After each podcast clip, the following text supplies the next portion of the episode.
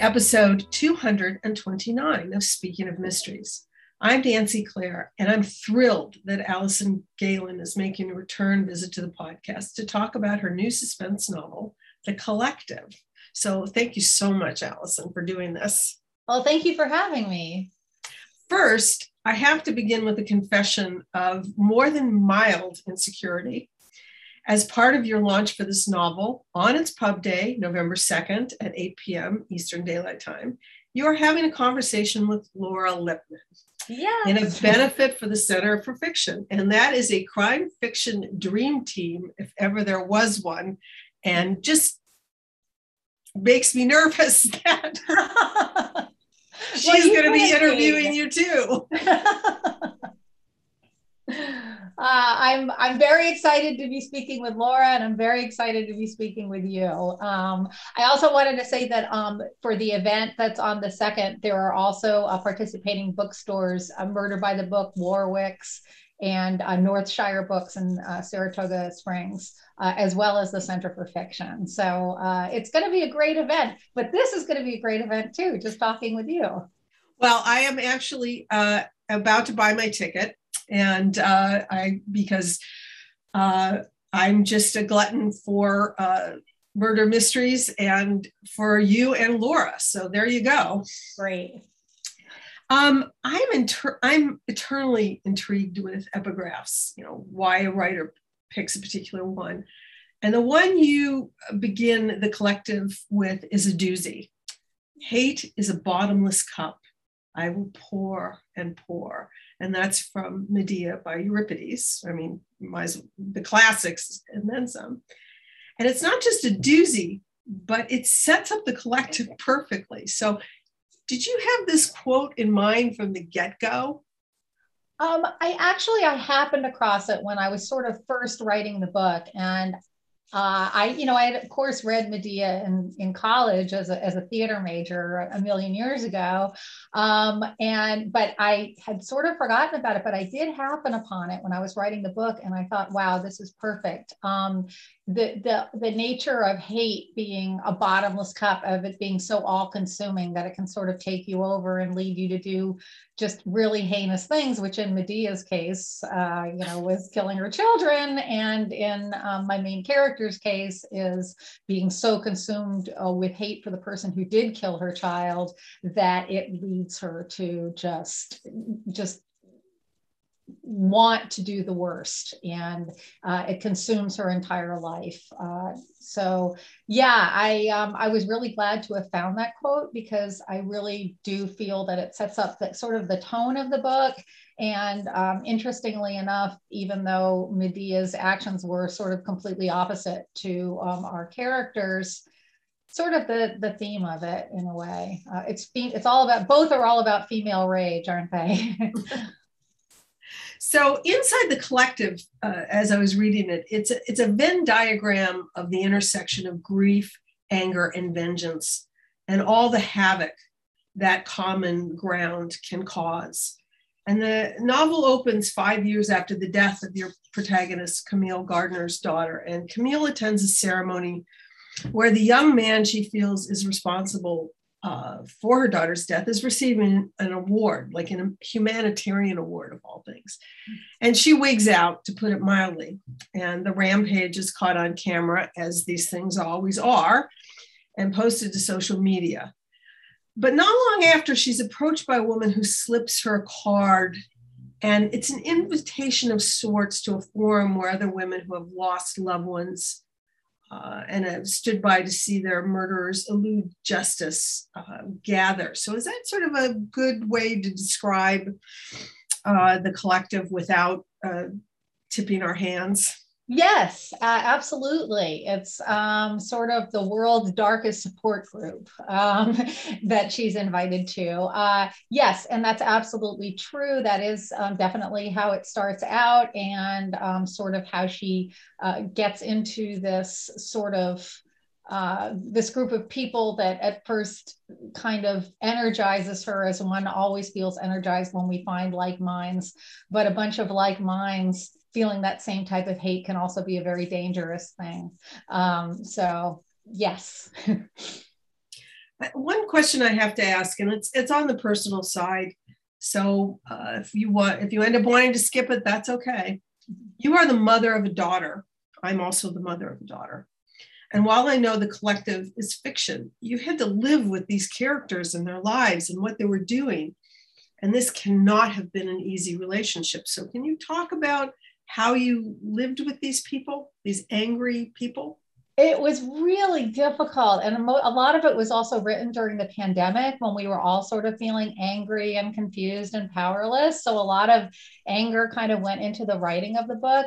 It's interesting that you mentioned my daughter because she read that book. And I think it might be my first book. I, I, wrote one young adult book that she read, but um, she's 20 years old now, and she read that book start to finish, and she really loved it. But she was also very, uh, you know, disturbed by it. Um, so yeah, it was really, really difficult for me to write, and in order, I, I really. Um, a lot of times when I'm writing, you know, I, I sort of take my own emotions and the way they might be and I like magnify them. And so um, I really tried to make the situation as real as possible and the character of the daughter as real as possible. And so she had some, not a lot, but some similarities to my daughter. Like she's like the same band when she was you know that that age mm-hmm. and you know things just little things like that that really freaked my daughter out when she read it. Uh, she was a different character in a lot of other ways but anyway yeah it was very very uh, difficult and very kind of consuming um, in a way that my other books might be consuming to a degree but weren't quite as much. It was it was sort of the most in a lot of ways the most difficult book that I've ever written. Um, so yeah, it was it was a challenge. And then again, writing it during the pandemic, there weren't a lot of sort of outlets and escapes. You know, I was just kind of trapped at home with these characters. Uh, so it was quite a recipe for a lot of, you know, difficult emotions. Well, I'm wondering if, uh, because I've spoken to a number of writers in 2021 who wrote their books during the pandemic. And I'm wondering if in 20 years we're not going to see a college course. I probably won't be here to see it, but a college course along the lines of fiction during the pandemic, the dark wave. Yes. Oh, definitely. I mean, it's it's very interesting. I mean, um, you know, pardon the pun, there was a lot of, you know, collective uh, you know, uh, fear and anger and, and powerlessness and everything. And then also there were, you know, there was all so much discussion going on of how much of this thing do, are we going to put in our books? Do we want to put any of it in our books? Don't it, doesn't everybody want to escape this? Well, is it the kiss of death for a book to be set during the pandemic? You know, there was there was all that going on as well. Um, my book, you know, is set in literally like the month right before um, the pandemic the lockdown happened. So uh, I kind of avoided it that way. But I do, I, I would be really interested to see in 20 years if there's been you know if there was there were a lot of very angry books being written during this time that you know and uh, more angry books than than in previous times I, I, would love to know i spoke to val mcdermid uh, about her her her previous book. The title is Escaping Me. And it ends just as the pandemic is starting, just as the lockdown is starting. And then, so her most recent book, of course, she's set in the past. Yes, 1979. 1979. Good for so, her. obviously, uh, I didn't get an opportunity to talk to her about the, that book this time around, but I could guess that that she probably sat there and said, "I've got tons of time to write." Yeah. I think I think I'll just go back in time. Mm-hmm. Um, the idea of vengeance is as old as civilization and, and was codified, you know, sort of eye for an eye justice, you know, as far back as the Sumerians, the Hammurabi's code. So what these women, what these women want, you know, which is vengeance for those who were taken from them, is completely understandable. In fact, readers might find themselves nodding in agreement. And so well, uh, first of all, that's as a credit to you as a writer to make these women sympathetic, but also what does that say about us? Not just women, but readers in general.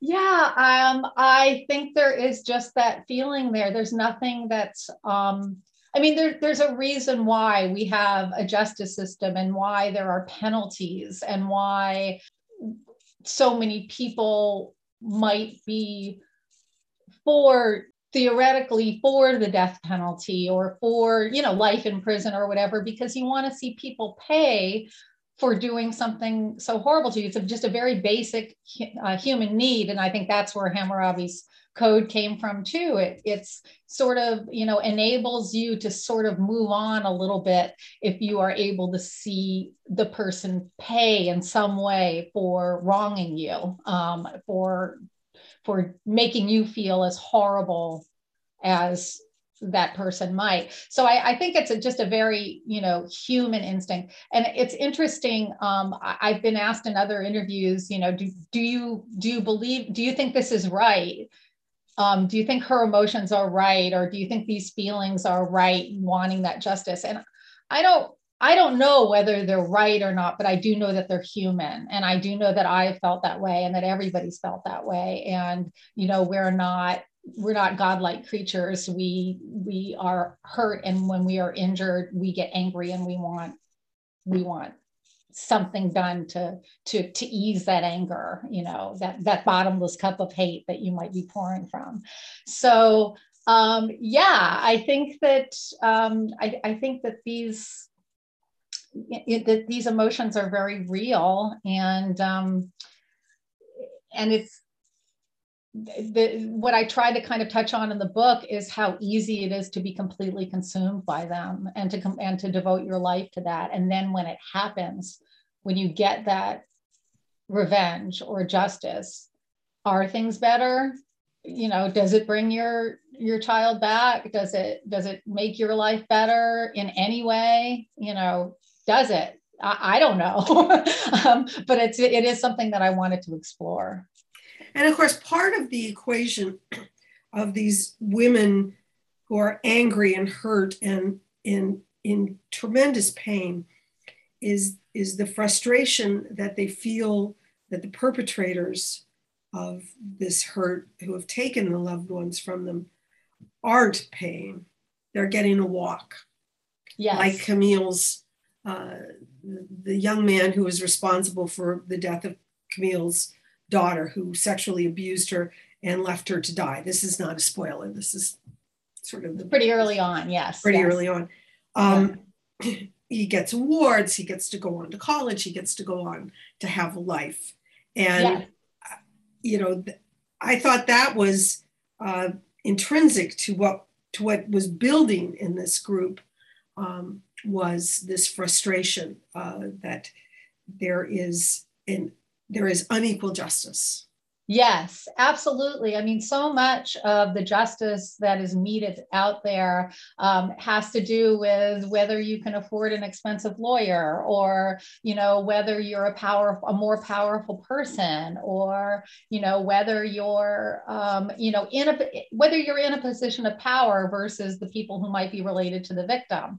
Um, and there's so many cases like that that are that exist in the world, and there's so many mothers out there that have lost children children uh, to people who went unpunished, you know, whether, uh, as I mentioned in the book, whether it's the doctor who, you know, commits malpractice and, but he's, you know, sort of wealthy enough or, or in power enough to, you know, just get a slap on the wrist, if that, you know, or if it's the, the drunk driver that happens to be a successful, wealthy person, or, you know what I'm saying, or the, or um, there are all sorts of crimes, uh, you know, among our uh, class system uh, and and, and uh, race system and, and everything else that come out drastically um, unfair to the victim and the victim's families. And so it's interesting to me like the women in this group that i envision are from very very different backgrounds and were wronged for very very different reasons but this fact that they were wrong kind of bonds them across geographical boundaries and class boundaries and you know racial or ethnic boundaries. Everything kind of joins the, the thing that joins them together is they've all been feel that they've been treated tremendously unfairly by the system you you touched on this, but what also occurred to me when I was reading the book, and it is such a compelling read. It really is a you can't put it down read. Oh, uh, was you. how violence, and especially violence against women, radiates out and and it compounds, and the lust for revenge turns in on itself, and it does become a very Medea-esque bottomless cup of hate that just keeps flowing and flowing and flowing. And I thought you did sort of a wonderful job of constructing that as as one of the through lines of the book. And and so i wanted once again that that must have been a hard uh, thing to live with as you were writing. Because you're not you're such a nice person. You're so full of love and well, I think we all are nice people. We all want to be nice people, and I and we do want to like you know be forgiving and wonderful. And uh, this is another thing that's so painful is um, it turns you into a person that can't forgive and that's consumed by hate. And most people don't want to be that person, you know. Uh, so I think that you know might have something to do with it as well. Um, yeah, there's. Uh, could you ask me that question one more time? Sure. It's, it's, it's not really a question. It's just the idea of how revenge and hatred and all of these, you know, I, for want of a better term, sort of negative feelings, feelings that our better angels don't want us to feel. Yes. They yes. turn in on, on themselves and they compound and they expand and they roll out. And it just, it, it's almost like, uh, it becomes this widening gyre that you you can't escape and yes. that to me is one of the things that seem to ha- we really only get into the head of camille mm-hmm. and it seems like that's she's not getting better even after five years even after the meltdown Yes, one of the things that I, I, really wanted to look into in the book is that when whenever you suffer any type of grief, but especially you know something a grief that is kind of incurable, which would be the loss of a child, having your child taken from you, having your child killed in some way, um, is that people really want you to move on. They want you to forgive. You're encouraged to forgive. Especially, I think that happens with women. Um, you know, I think they're, you know, a, a, man can become a John Walsh where he, you know, devotes his entire life to, um, you know, finding, uh, people who kill children or or um, or uh, Polly Platt's father. I, I think I think there might be a little bit more sort of acceptance of um, a man letting this sort of maybe consume them. But with women, it, we we really get told for a lot of things, for any kind of pain, we're told to move on from it and be strong and forgive. And I think that's what upsets Camille so much. She doesn't, why should she move on? She doesn't want to move on. And none of these women want to move on. And that's one sort of one of the few kind of rules of the collective is um, talking about moving on is not uh, that's not included in this group. You know you're you're not allowed to talk about moving on. You're not allowed to talk about forgiveness. We're not interested in forgiveness. We don't have to why should we be expected to forgive?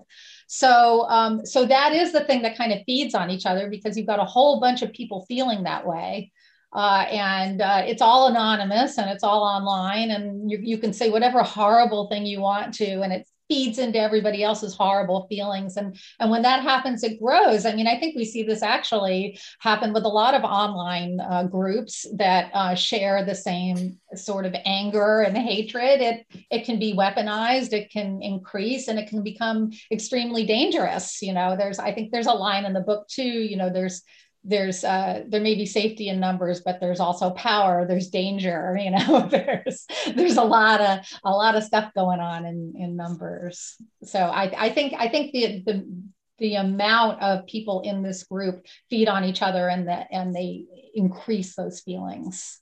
If that makes sense. Absolutely. That's that that was that's what occurred to me that Camille on her own was just Camille on her own, um, self-medicating and and grieving and pushing people away and barely uh, maintaining her business as a web designer. Uh, she, you know, she's a mess. Mm-hmm, yes. But she's a mess by herself. Yes, exactly. And how we communicate with, with each other, I've noticed, my observation is has been a through line in your past few novels. And so, if I die tonight, social media played a, prominent role and never look back centered around a podcaster which of course i thought was fabulous. Yeah of course. The collective dives into the dark web. Mm-hmm. so i i would imagine that the research might have been unsettling. So i was wondering if you wanted to talk about that Okay, well, I did not go on to the dark web. I did uh, speak to a security web uh, expert, uh, Josh Mullen, that I that I speak to frequently um, for all of my sort of techie online uh, stuff. So I kind of figured out from him how the dark web works. Uh, but uh, since the dark web uh, is sort of an anything goes kind of place. I invented this site, so I didn't have to go on there. I did, however, go on to some of these sort of hate um, message boards like you know 4chan 8chan things like that. And i couldn't stay on them for very long. I found them incredibly upsetting because they are forums in which anything goes and you can just say the most horrible things. And um, it, it and and again people who post on these boards kind of feed on each other and they lose perspective as to what's okay and what's not okay because they've got kind of a Greek chorus going along with them. So um, that was a little bit of the inspiration in a way for this group. But um, but the, uh, the, dark web, I, I didn't go on the dark web. and of course, as you mentioned, if you can say something bad, if you if you if you, we have we seem to have this environment of of entitlement and permission to say terrible things, and if for some, maybe even many, if they can say it, they will. And that that to me is also sort of at the core of, of this book. These these women have found a place, as you said, people are telling them to move on and feel better and get on with it and any number of things. And they're um, first of all, they're resisting and they're saying no. And in this place, and we should also mention that, like Fight Club, one of the rules of the collective is you don't talk about the collective. Yes. um, that they can do this, and and that's that I think is kind of a uniquely 21st century thing. Yes, yes, and it's completely anonymous. All the women are just um, they're known by a set of numbers, um, and there's no there are no photographic images, and you really don't know you're not they don't name their children. They don't name you know they're it's all anonymous. And yet they know the deepest feelings they that they have. So there's this weird connection i think. And i think that's the case in a lot of these online groups. You may may have never met any of these people in person but depending what the group is you're confessing things to them that you might not confess to your own spouse or you know your loved ones uh, because there's this there's this strange bond you know you're bonding just over these very deep emotions without really knowing who you are at least on the outside and and your name. So i think the anonymity too you know is there's there's some freedom in that. Or propulsion yeah, exactly. Propulsion. You know, um, I don't know. Somebody asked me like what you know what what people should take away from the group, and you know, there, there's always oh, there's a thin line between justice and and revenge, but also it's beware large groups of like-minded individuals. it is it is a little bit of a mirror, uh, you know, through through a glass darkly for everything that's or for many things, I should say, not everything that is going on now. That's perpetuation of uh, the feelings of like-minded people. Um, in this in this case, it's it's uh, like-minded people who are share a tragedy, and I mean that that alone is something that is makes Camille very very sympathetic, especially if you're a parent. It's it's um, you know as you said, this is a parent's worst nightmare, absolutely worst nightmare, and specifically for women yes. because they're they're not really allowed to become a John Walsh um, and go out there and seek justice. On that light note, what are you working on now? Now that we can actually go out, go have a coffee, at least go have a coffee, maybe even go out to dinner, have a glass of wine, something like that. Uh, I'm assuming you're close to pushing the send button if you haven't already on your next book. Well, I'm not close to pushing the send button on it, but I am working on it. um, it's uh, the working title of it is the target, but that's again, I always have working titles, so I don't I don't know what the final book will be called. Um, but it's about a, a you know a basically sort of a, a, a, nor- a normal um, woman who becomes uh, the target of sort of an uh, um, of a um, online kind of gaslighting, uh, tying her to a decades old um, uh, overdose um, killing of uh, an actor in, in Hollywood. And she used to be an actress years ago. Um, and now she's, you know, basically a normal mom. So um, it's kind of, it's, it's, uh, it's, it's, so a little bit of a flip of the collective in a way, as this is a person who is being targeted by people she doesn't know. Um, but also uh, she's, she it was a rough time for her back then and she begins to think maybe i'm not being gaslighted. Maybe i really did do this. So that's which of course is the is the true goal of gaslighting. Exactly yes. So gaslighting the, all the fun of gaslighting. And also uh, another dark reflection of some of the things that um, might be going on now as far as targeting people for being on school boards or uh, something they may have done or said or you know when they were young and stupid. Mm-hmm. um, so thank you again alison for taking the time to talk to me about the collective and talk to our listeners about the collective. It's it's it it's hard to talk about without introducing spoilers and yet it is unique and amazing. And uh, in in many ways although the stories are completely different, reminded me of the plot. Hmm, interesting. In, Very in interesting. Sort of, in its sort of where it goes, the unexpected places that it goes.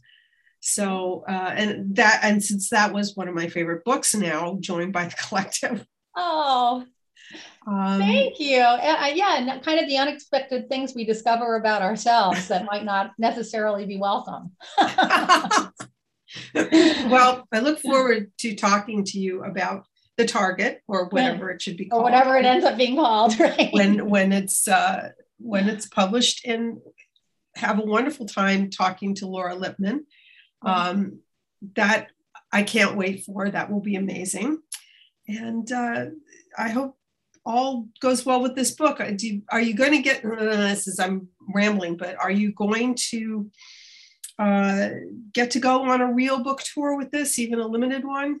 Well, I'm just, I have just really one in person appearance in my hometown on November 5th um, in Woodstock, New York. Uh, I'm doing an event with Wendy Corsi Staub um, for the um, for the Golden Notebook bookstore, which is my all-time favorite bookstore in my home, my town of Woodstock. So uh, I'm, I'm going to be doing that. Uh, the rest of um, the events I'm doing are going to be online, uh, at least for now. You know, maybe something will pop up within the next couple of months, and it'll be easier to to make some in-person appearances. Um, I also did want to say though that the collective has been optioned for TV. So um, oh, I forgot to mention that. Yeah, so, so congratulations we'll, so on that too hopefully that'll happen. It's a great company, Yellowbird UK, which did the Millennium trilogy, and um, and they did uh, Young Wallander, the TV series. So they're really great with thrillers, and they're very very smart people. So I have very high hopes uh, that uh, it will actually come to fruition. Um, crossing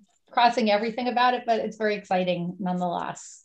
And it, I, I think uh, once people read it, they will understand it lends itself to uh, being a live action. So congratulations. I, I mean, that'll be amazing. And I'll look for uh, pictures of you on the red carpet. And, oh, yes, exactly. well, as I said, thanks again. And um, good luck with the book and good luck with talking to Laura and good luck with your with everything because you are a marvelous writer. Thank you so much, Nancy. I always love talking to you and I love your podcast. So thank you so much.